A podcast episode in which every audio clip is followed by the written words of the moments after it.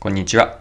いつもありがとうございます。今回が初めての方はよろしくお願いします。ただ翼です。この配信はビジネスセンスを磨くというコンセプトで毎日更新をしています。今日は何の話なんですけれども、私が以前に Google にいた時の話になります。Google の時に大切にしていたことがあって、Why Google を考えることだったんです。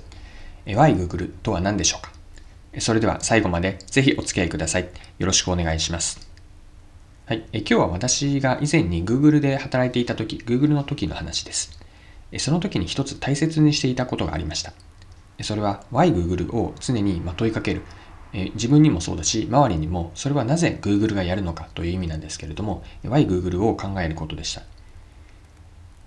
で、これは例えばですね、新しい何か企画をする。私はあのマーケティングの部署に大きく言えば入っていたんですけれども、じゃ何か自分たちがやることに、それはなぜ Google がやるのかというのを常に、え、問いかけられる、まあ、自分でも問いかけていました。なぜ Google がやるのかに対して、まあ、説得な説得力のある答えを持てなければ、見出せなければ、いくら自分自身がそこにやりたいと思っていても、なかなかその、上司とかチームから承認されなかったという、えー、っと話です。で、今回はですね、この YGoogle というのはもう少しどういう意味があったのかというのを振り返って掘り下げてみます。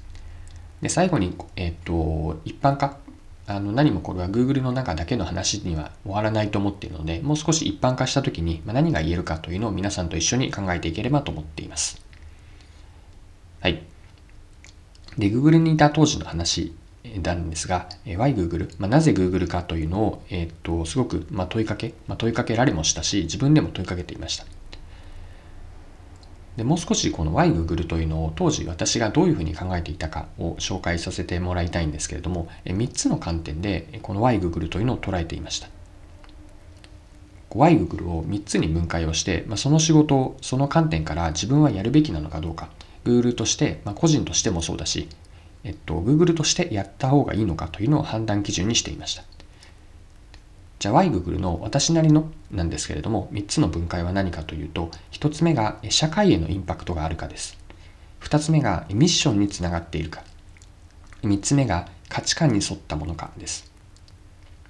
でもう少し順番にそれぞれについて補足をします。1つ目の社会へのインパクトがあるかです。これは自分がやること例えば、えっと、何か企画をした時に、まあ、それがあのお客さんだけではなくてこう世の中全体にどんなインパクトがあるかというのを常に考えるようにしていました。もちろんこう社会全体で見た時に、えっと、自分がやることというのはこう、うんまあ、ビビたるものといえばそうです。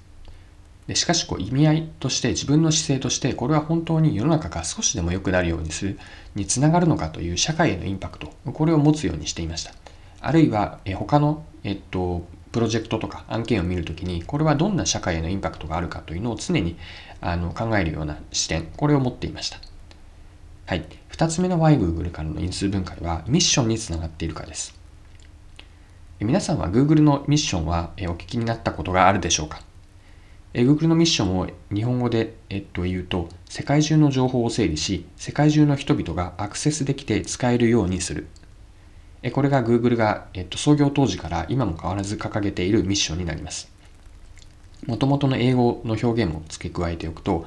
Organize the world's information and make it universally accessible and useful です。世界中の情報を整理して、整理しただけではなくて、それを人々が自由にアクセスをできて使えるようにする。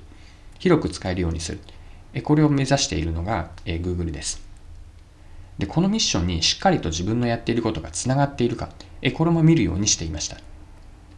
具体的には自分がやったことがどんな情報の整理になっているのか。そして整理をしただけではなくて、しっかりとアクセスできて、これは有益なものになっているのか。まあ、一つ目の社会へのインパクトにもつながるんですけれども、ミッションの観点からこれは合っているかどうかを考えるようにしていました。はい。3つ目の Why Google で思っていたのは価値観に沿ったものかです。これは価値観というのは、えっと、組織とか、まあ、Google 全体の企業風土のようなものですね。価値基準になります。でいくつか Google の中で、うんと、こう暗黙的にもカルチャーのような価値観というのがありました。特にその中でも私が意識していたというのが2つあって、1つは、えーと、ユーザーファーストです。もう1つは、正しいことをやる。まあ、英語では do the right things と言っていましたが、間違ったことではなくて、正しいことをやるです。あの、Google のこう、うんと、考え方で、邪悪になるなというもの、もしかしたら皆さんも聞いたことがあるでしょうか。これは don't be evil の役で、まあ、邪悪になるななんですけれども、えっと、まあ、それと同じですね。do the right things。正しいことをやる。この正しいというのは、個人としてもそうだし、Google として正しいことをやろう。こう世の中にとってもこう正しいことをやろうという考え方です。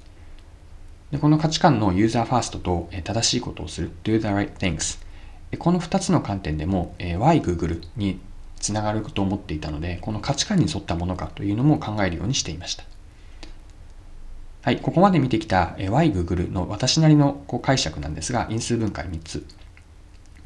社会へのインパクト、ミッションにつながっていること、価値観に沿っている。これらを見るようにしていました。で、こう、今までの話を俯瞰したときに、以上の話というのは何も Google の中だけに閉じたことではないなというふうに考えます。それはどういうことかというと、Why Google を考えるというのは物事をあの Why から始めると同じことだと思うんですね。じゃあここで言ってる Y とは何かなんですけれども、例えば具体的には掲げるビジョンだとか目的、ゴールイメージです。でそれぞれの言葉をもう少し解像度を上げておくと、ビジョンというのはこうありたい、自分たちはこうなりたい、こういう世界観にしたいというのは一枚の未来像です。これがビジョンですよね。でそして目的とゴールというのは、目的を掲げてで、ゴールというのはその目的を達成した時の具体的な状態、これをゴールとして描きます。で、Y、Google というのは Y から始めるというふうに言いましたが、このビジョンを実現するためにじゃあ何をすればいいのか、目的とゴールイメージ、ゴールに到達するためには、自分たちがやることは何か、やるべきことは何か、これの意味合い、まあ、意義を明確にします。